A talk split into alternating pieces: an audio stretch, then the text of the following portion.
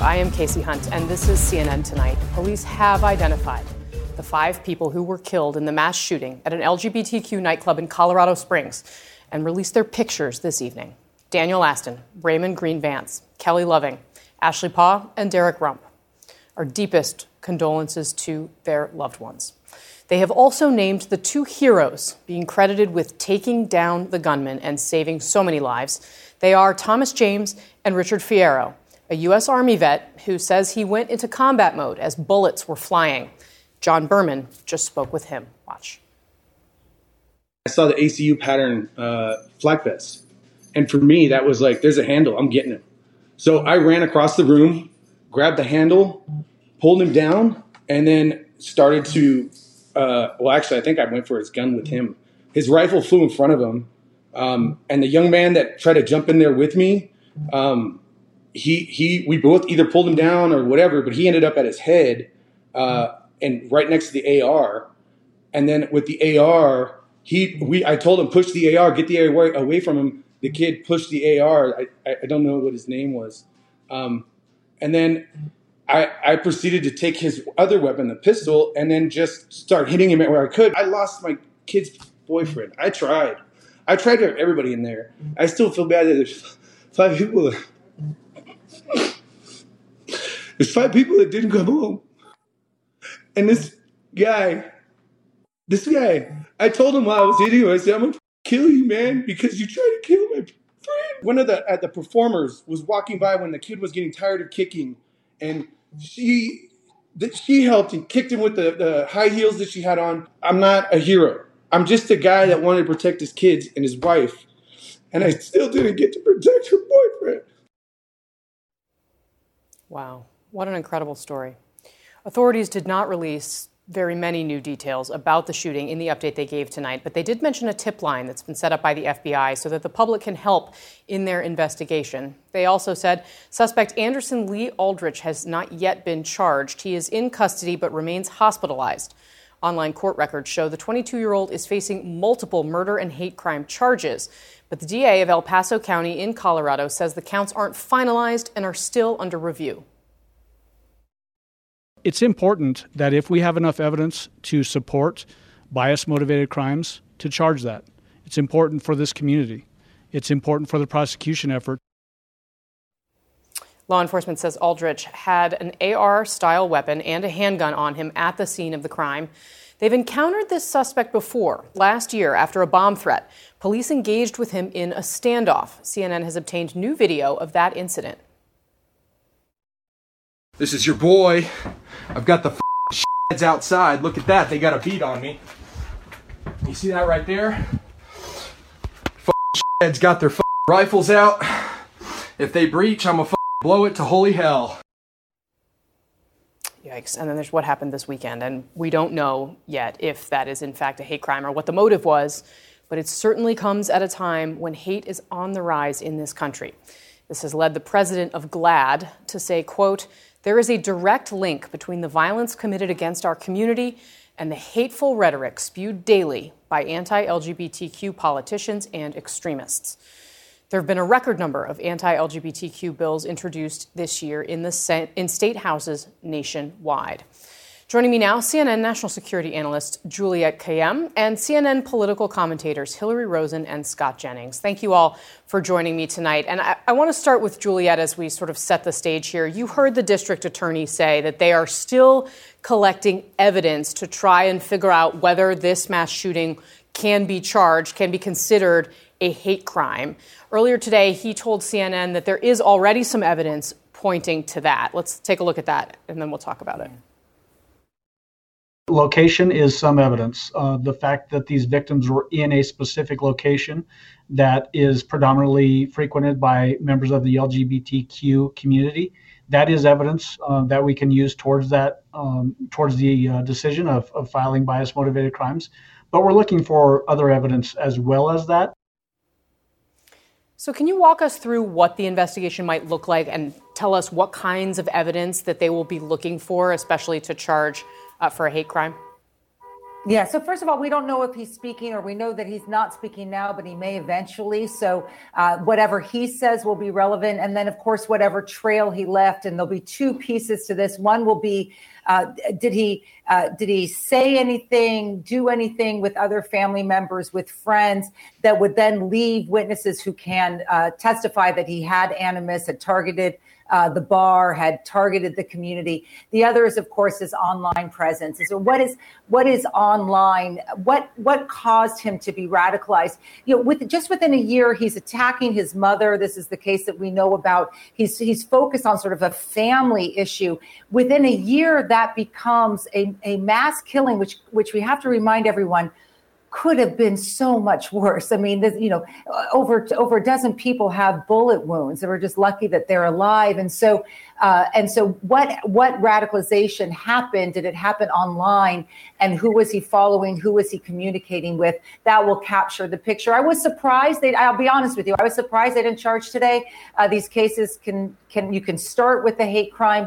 Uh, uh, but I would suspect uh, that they will likely do it in the next day or two if they have evidence uh, that this was targeted uh, because of the kind of bar it was. And it's hard to believe it wasn't. It was a unique bar, not many.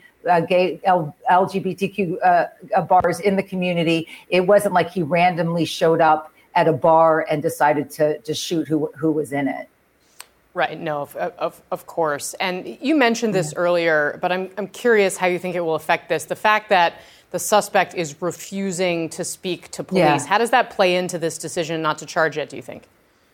And so it may be that that's it may be that he might be willing to speak, or that uh, other members of his family uh, will speak. Remember, the mother likely, or we, we, the mother did not file charges against him a year ago when he was violent towards her. She will not speak to the media or to or to law enforcement now. But there might be other family members. But we would anticipate that he's he's not going to speak. He is uh, uh he's going to get lawyers, and and we can't imagine. I can't imagine a narrative coming from him. So then really what you're looking for is narratives about his his hate towards the LGBTQ community, either that he said to other people or that he's left online.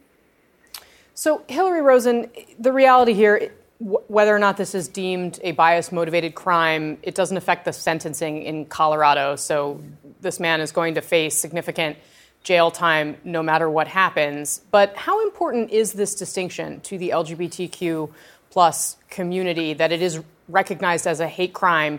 Uh, as we know from a law enforcement perspective, they're saying right now they don't have that.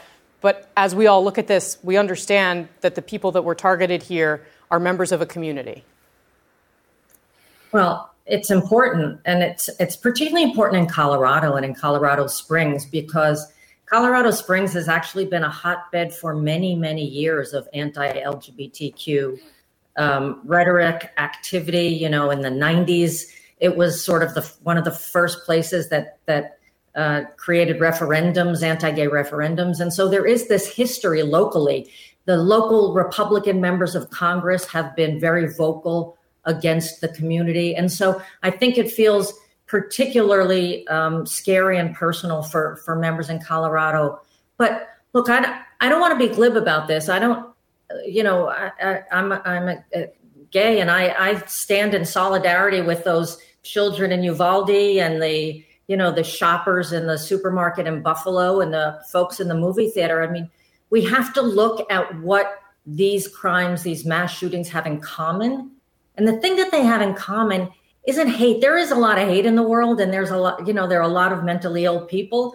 But what what we have in common here in these mass shootings are high capacity magazines and and in guns and you know the easy access to them. And i think until we actually face that we're not going to stop this. We we don't do mental health resources but if we don't deal with the um, capacity to go in and shoot 40 people in the scope of 10 minutes we're never going to solve this problem.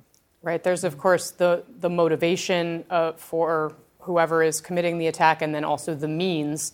Uh, and there are different ways to address those two things. I mean, Scott, the, the, reality is that the attack at Club Q happened on the eve of the Transgender Day of Remembrance. And while this motive is still under investigation, it, we do know that 2021 was the deadliest year on record for trans and non binary people.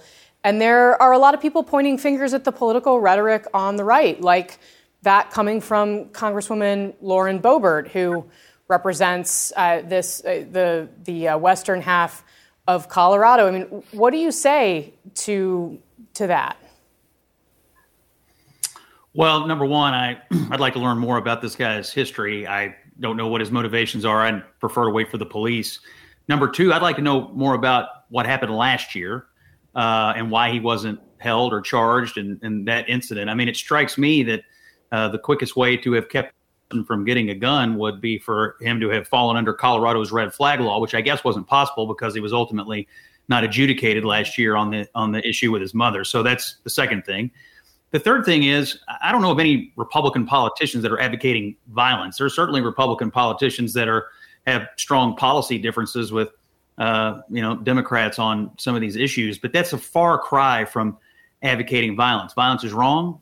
I do not advocate but, violence. But I don't know any like Republicans Boebert are, are, advocating are calling violence. I think there's a big, I think who are it's a big in jump. the LGBTQ community. She's using words like groomers, right, which insinuates something that potentially could lead people to violence. I mean, is that going too far? Is that contributing to what we saw? I think we've Look, seen I- them. like I said, make, Hold on, let me let Scott answer that, and then let me come back to you, Hillary. Scott, can you answer my question? Yeah, look. Yeah, look. I, like I said, I don't know of any Republican politicians who are out there calling on people to commit violence, and I think it's a pretty far jump. Now, these issues have become uh, hot button issues uh, in America, and uh, certainly Republican politicians have picked up on it, uh, and some use heated rhetoric. But I, I still I defy you to find a Republican member of Congress or anybody else who's out there saying, let's go commit violence against a particular community. I just don't think that's happening. And beyond that, we still don't know everything we need to know about this guy before those kinds of jumps are made. So mm-hmm. I, to me, I'm, I'm, I'm, I'm wait and see on this, but I, I would just say violence is wrong. Rhetoric should be cooled down, but I think to ascribe violence to uh, people, r- Republican politicians that haven't called for that is not, is also not right. Hillary, what's your response I- to that? And then Juliette, Well, I- I'll let you I- jump in. I mean, I agree with Scott. I don't think that you know Republican Congress people who um, target legislatively uh, this community are, are encouraging violence. I just think that you create an atmosphere that makes people feel threatened by um, people who are different than them uh, in a way that makes it um, uh, uncomfortable for them. And if you take combine that with a person who's mentally challenged, who has issues, who's you know sociopathic, like there's a you are kind of lighting a match, and I think that that's the piece that people have to really think through.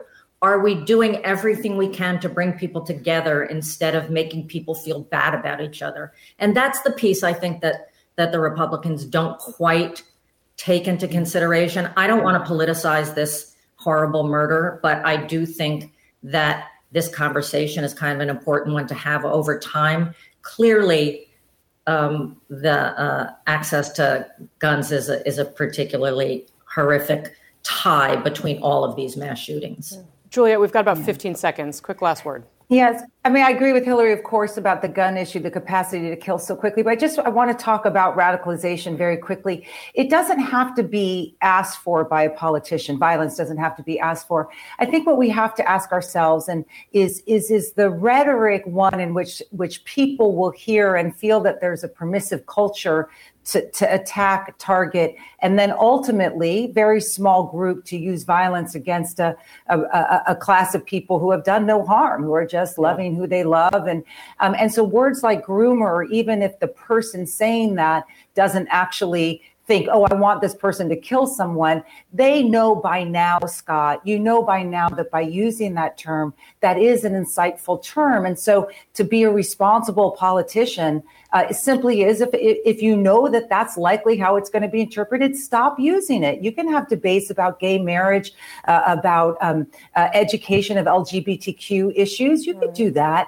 But this name calling is the thing that becomes an acceptance, right? And in other words, there's no shaming of this hate towards the LGBTQ community, the Jewish community, African American community. And it's the shame that I think that right. we can bring back to the dialogue now.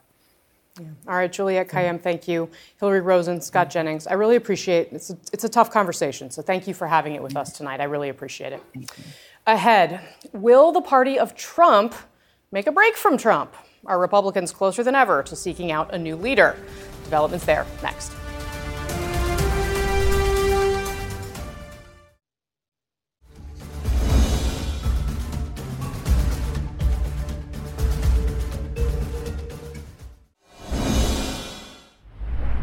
Number of Republican presidential possibilities spent the weekend in Las Vegas. The Republican Jewish Coalition's annual leadership meeting provided an opportunity for 2024 contenders to try and court the party's big money donors, many of whom have given in the past to the former president Donald Trump. We heard this time around, though, lots of talk about moving forward. Some were more willing than others to talk about, obliquely, or to name Donald Trump. Trump was saying that we'd be winning so much we'd get tired of winning. Well, I'm sick and tired of our party losing. The fact of the matter is, the reason we're losing is because Donald Trump has put himself before everybody else personality and celebrity just aren't going to get it done. We have to look in the mirror. The Republican Party has lost the popular vote in the last seven out of eight presidential elections. That's saying something. Okay, I'm joined by CNN political analyst Margaret Talev, Democratic strategist Paul Begala, and the former chief of staff to the Homeland Security Secretary under Trump, Miles Taylor. Um, there was a lot to work with, Margaret, at this RJC. I don't know how many of yes. you've covered. I've been out there several times to cover. It's one of the early kind of events on the presidential calendar. You go out there, you court uh, big donors. Um, they did seem to reflect a little bit of the change in tune that the GOP has had after the midterm election, but it also sounds an awful lot to me like 2015 when everybody thought Trump was going to lose. yeah. Uh, if there's a sure way to empower Donald Trump, it's to have a whole bunch of candidates dividing up the rest of the vote, right? right? So. Right the thing that is obviously different this time is that in 2016, uh, the sort of um, line that Donald Trump could bring to the equation was, "What have you got to lose?" or you know, take a risk on a businessman. It'll be something different. Uh, we know what a Donald Trump presidency is like, so there's that. But I think what you're starting to see is this split stylistically and kind of brand wise among the Republicans who would like to seek the nomination. There are uh, the candidates like Ron DeSantis who don't have to say Donald Trump's name and who are firmly kind of in the forefront of this ridiculously early stage. There are the candidates who've always branded themselves as critical of Trump or willing to speak outside the box. You've got Larry Hogan. And then there's like the Mike Pence lane, the Mike Pompeo lane, people who served closely in the Trump administration, helped legitimize him for years until the very end uh, when they had they had no choice really but to step away. Right. All that messaging is different. Then you've got the Nikki Haley, who I would say is taking a page from the Nancy Pelosi playbook, which is Pelosi has opened the door for people to say it's time for a new generation to make the age argument and right. to make it across party lines. Yeah, sure. Um, but I mean, look, Miles, you served in the administration. Obviously, there were a lot of people who, when he did get elected, I mean, I remember talking to senior Republicans who say, look, good people got to stick around here because if we don't, the whole thing's going to go off the rails. You know, we were, I think, all willing to buy that argument early on in the administration. By the end, you have January 6th, the complete collapse, hang Mike Pence. Mike Pence now sort of won't criticize. I mean, what do you make of the way? I don't see any of them, while they're all saying, okay, the party needs something new, they're not like going after the man himself. Yeah. Yeah, right? and that same, there, there's no other way to put it than cowardice. It sounds like a very strong word, but that same cowardice is what allowed Donald Trump to rise in the first place. Now, your point about the adults in the room thesis, uh, I was one of the biggest progenitors of the thesis that the adults in the room were keeping it in check, and I was completely abjectly wrong about that thesis. Why? Because it was very easy for Donald Trump to systematically dismantle those guardrails. However, at the same time, if Donald Trump became president again, I'd be one of the first to say we still need good people to go into government. But exactly what Margaret said about this being a replay, we have seen this movie before. And what was so much more striking to me when you played those clips was that some of those same people were the same people saying the same things seven years ago. The Nikki Haley's, right. Mike Pompeo, when he was a member of the House behind the scenes, was saying those same things to me. You go down that list, they were saying the same thing, and now they're saying it less forcefully than they did then. Remember, Rick Perry called him a cancer right. on conservatism and then served in his cabinet. They're not even striking at then him Then there was this Lindsey hard. Graham, So remember? I think this I, right now. I would say the race, as early as it is, it very much favors Donald Trump the way it's constructed. Paul, what do you yeah, well, it's because it's a winner take all system in the Republican Party, and a plurality politician can do very well in that. And that's what Trump is. Trump never. He's got- like a 25, 30% politician. Right. A- And within his party, even In the, up to Republican, 40. in the Republican nominating contest. and, and he can win a lot with that. You know, he never got 50% in Republican primaries until the 33rd state, which was New York, his home state. It didn't matter. So I, I, I think people who are counting him out are wrong. I think he's formidable, and he wants as many opponents as possible. Nobody could have been happier with the turnout at the RJC than Mr. Trump, because he divides up the anti-Trump vote. like the argument at this early stage that you're hearing from everyone from Paul Ryan to a lot of the people in the room there was that the reason uh, that it's time to move past Trump uh, for the party is a matter of winning because they Mhm. can't win with him. And what I what I'm not hearing at this stage is uh, the other argument, which is the the reason for the party to move away from them is to redefine themselves around the rule of law or kind of Right. old norms of what are acceptable guardrails in politics uh, that uh, you know you have to support institutions that you can't tear everything down that's not part of the argument that may be for tactical reasons because these candidates feel that the base of the party isn't ready to hear that but it's an important moment to make that point and i'm not hearing a lot of folks make the point That's a good point. If you have national security credibility, like Mike Pompeo, head of the CIA, head of the State Department, or, or uh, Nikki Haley, ambassador to the UN, why aren't they talking about Helsinki? The most shameful day a president's had on foreign soil The in my lifetime. Where he is went to Helsinki endless. and he, he betrayed our intelligence agencies and endorsed Putin. Why aren't they saying that? Well, and I'm sorry, some of these people that are going to be running against Trump are the absolute worst people to be running against Trump because, as you note, they were the people who were his right hand men. Mike Pence, Mike Pompeo, these aren't people who can beat Trump by differentiating themselves. They're going to have a hard time creating any distance. They, they try to criticize him. Trump's going to look at him and say, "Oh, what you weren't saying that when you were, you know, working with me every day." All right, stick around. Um, Trump's own former vice president has been distancing himself, as we've been talking about a little bit here, as he flirts with his own presidential bid. But Mike Pence is still really carefully parsing his words about his former boss and now potential 2024 rival. Why? We're going to ask Pence's former chief of staff, who joins us next.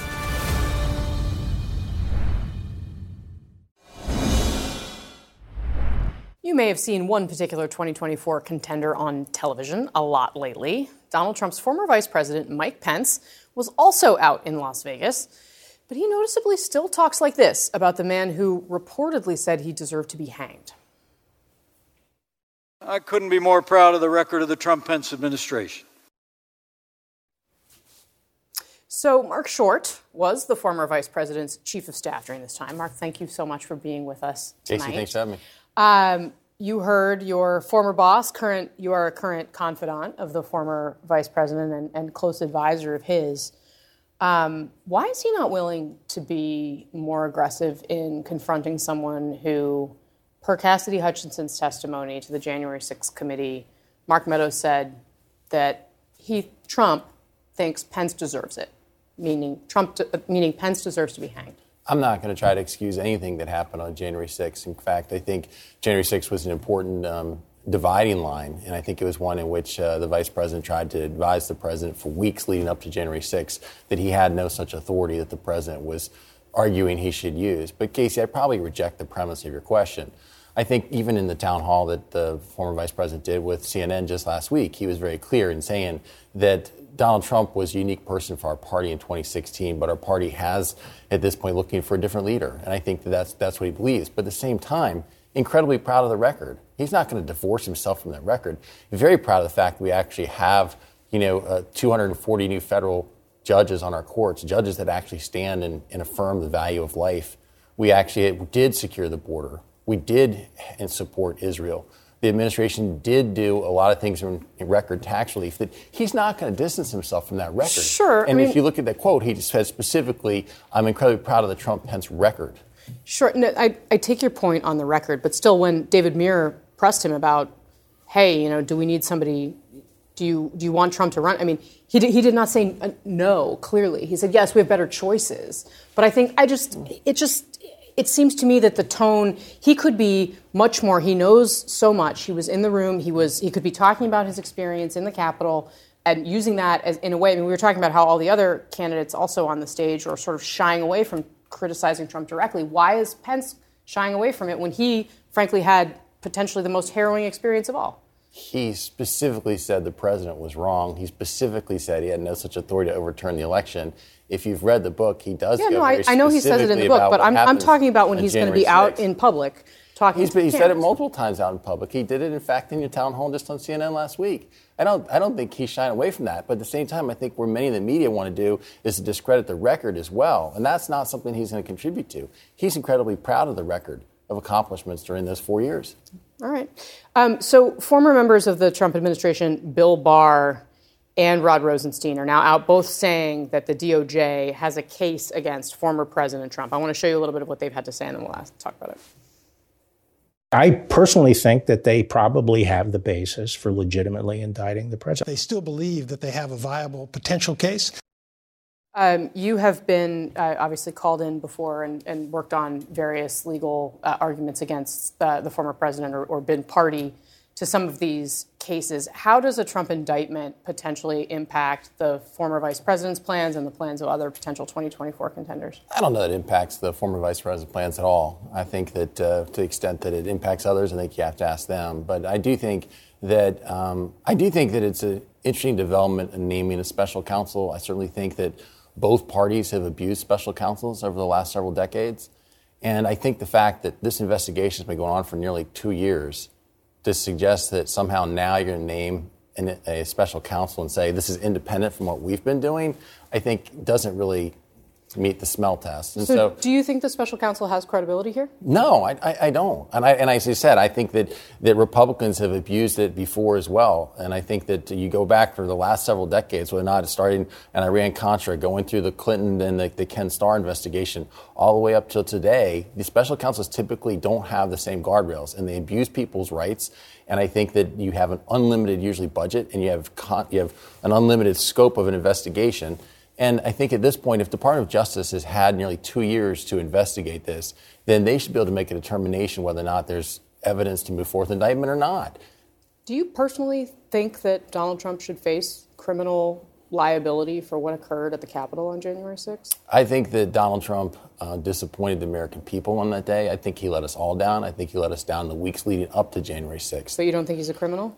It's hard for me to say that if you're listening to really terrible advice, that that would be a criminal act. And so I think that there are a lot of things that He was the president of the United States. I, I totally agree. As I said, I think he entirely disappointed the American people and was a dereliction of his responsibilities.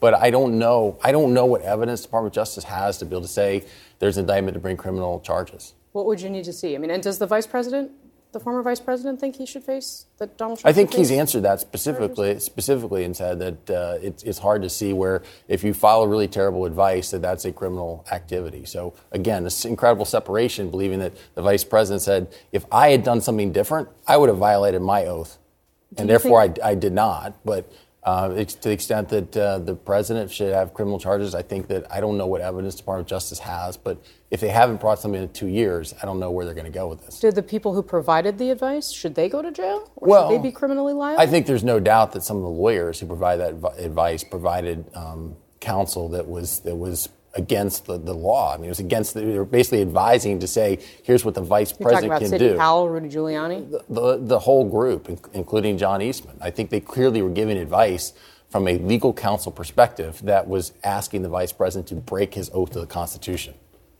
All right, Marc Short, thank you very much for coming in and providing Stacey, some thanks for me. perspective. We appreciate it. I'm sure we're going to be talking to you a lot in the months and ahead and years, I suppose, since we've got two before the next presidential election. Up next, what happens for the nation's politics if Twitter collapses? Will Donald Trump's reinstatement even matter? And what would all the other up and coming campaigns do without their favorite rapid response app? That's next.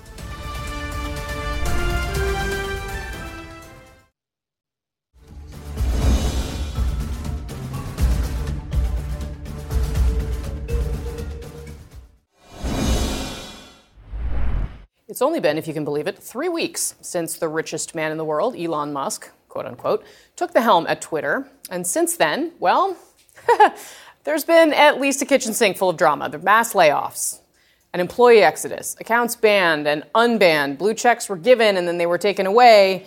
And just today, Twitter's head of U.S. news partnerships announced he is leaving the company. While Musk, well, this afternoon, he tweeted, quote, hope all judgy hall monitors stay on other platforms, please, I'm begging you. Okay, so that's where we are. So Twitter with no hall monitors. What will that mean for the social media giant and, frankly, for the rest of us? Back with me now, Margaret Talev, Paul Begala, and Miles Taylor. Um, thank you guys uh, for coming back. Um, look, I want to say, first of all, Twitter is not real life. It's very important that we recognize that and underscore it. Um, but it has become kind of this echo chamber for the political media narrative and a place that campaigns spend a lot of time, certainly reporters. I mean, you could argue reporters spend too much time on Twitter, but it has become a source of, of, of conversation. And um, Paul, let me put this to you because I sort of I feel like there are actually are some Democrats who like maybe privately rooting for Donald Trump to actually start using the Twitter account he received back yesterday.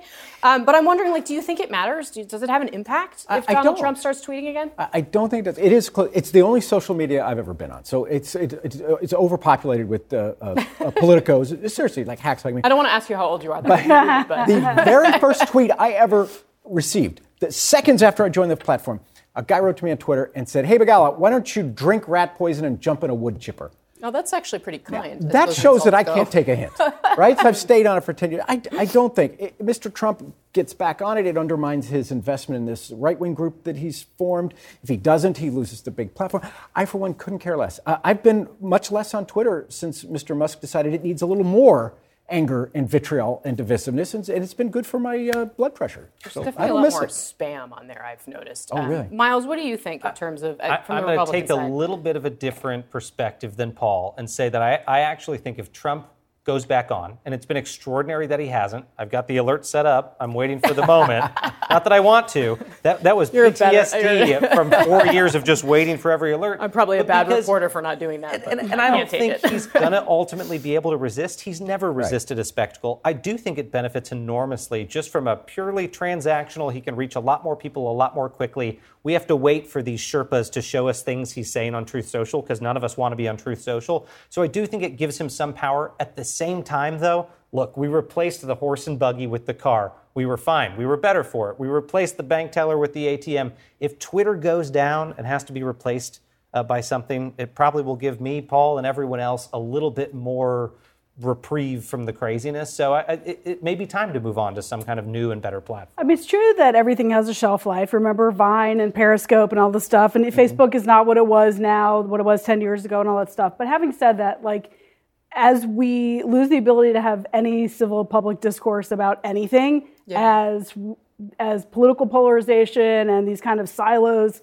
take root, social media is one of the only town squares. It's a messed up, twisted town square. I'm afraid I'm going to use a bad word, but it is still the town. It is still It's really yes, it's very tempting to use. Yeah, words. it is, I'm, I'm with you. I'm right there with you. it's still that t- town square. Uh, and so I do think, like, just a few days ago, there were all the elegies, the sarcastic elegies to Twitter, like, if I knew that was going to be my last tweet, I would have said whatever. And now, and and now it's like, oh my God, he let Trump back on, which suggests that everyone understands it's not going to blow up and go away. So I think we're in a period right now where nobody really knows what's going to happen. There are two other things that are true. If Twitter goes away immediately, it empowers TikTok. We all know what the problems are with TikTok. That's a very real and currently not regulated concern. It's a national security disaster. and the uh, and the other Which, by the way, Trump was right about. Trump He was right about uh, it. He was he was flagging that the Chinese communists were driving this, A- and, I don't know why he didn't act on it, but I think he was probably right. But I think so. Separate from that concern is the in, inside Twitter concern, which is security, data, privacy, everyone's DMs.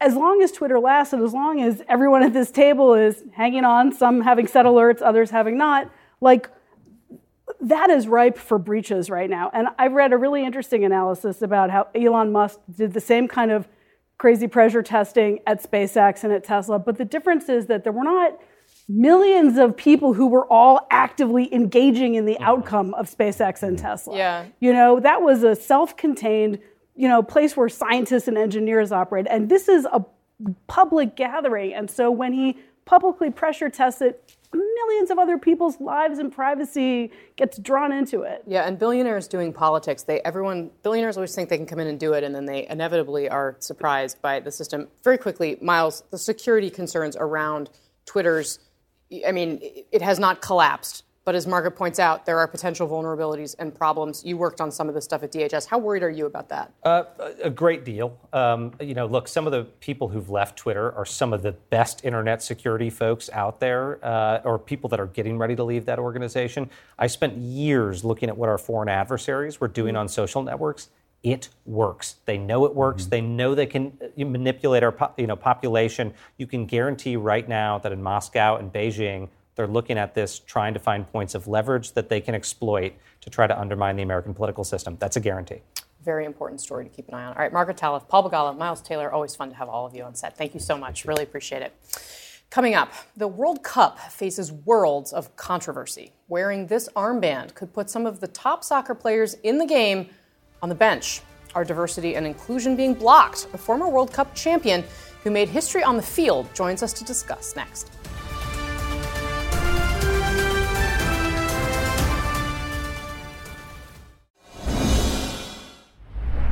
It's the most popular sporting event in the world. And yet, what, ha- what is happening off the field is getting some fans more riled up than the games themselves.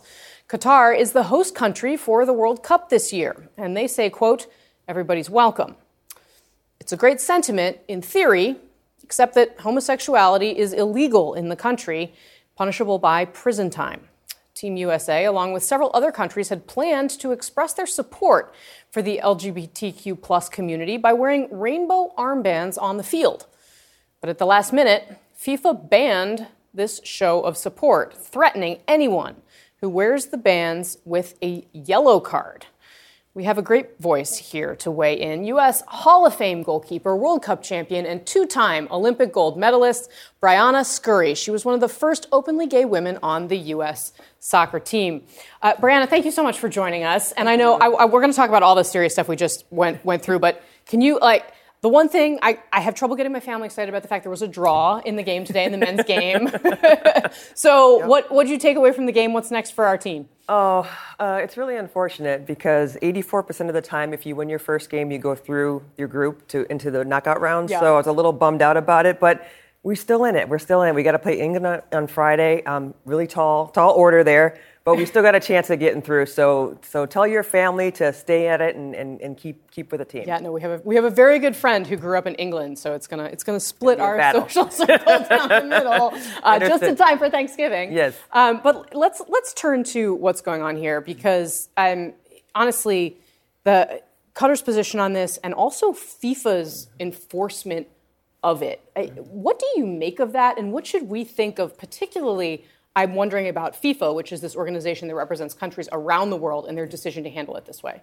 Well, what I've said is with FIFA, when you pick the country, you pick the consequences. So years ago, when FIFA picked Qatar for the World Cup, they picked the Qatarian um, rules and regulations and laws, and they knew that these laws were on the books then, and so they chose this. And so now, unfortunately, maybe they were hoping there was going to be a little bit more lax about these types of things, but clearly not. I can picture um, both sides in a hotel room in Doha, downtown somewhere, arguing with each other about this thing. And so FIFA probably said, you know, we, we have to show some solidarity, some, some understanding of this. So instead of this wonderful, great idea of the One Love armband, they decided to do the No Discrimination armband, um, which is black and white, a lot more muted um, support.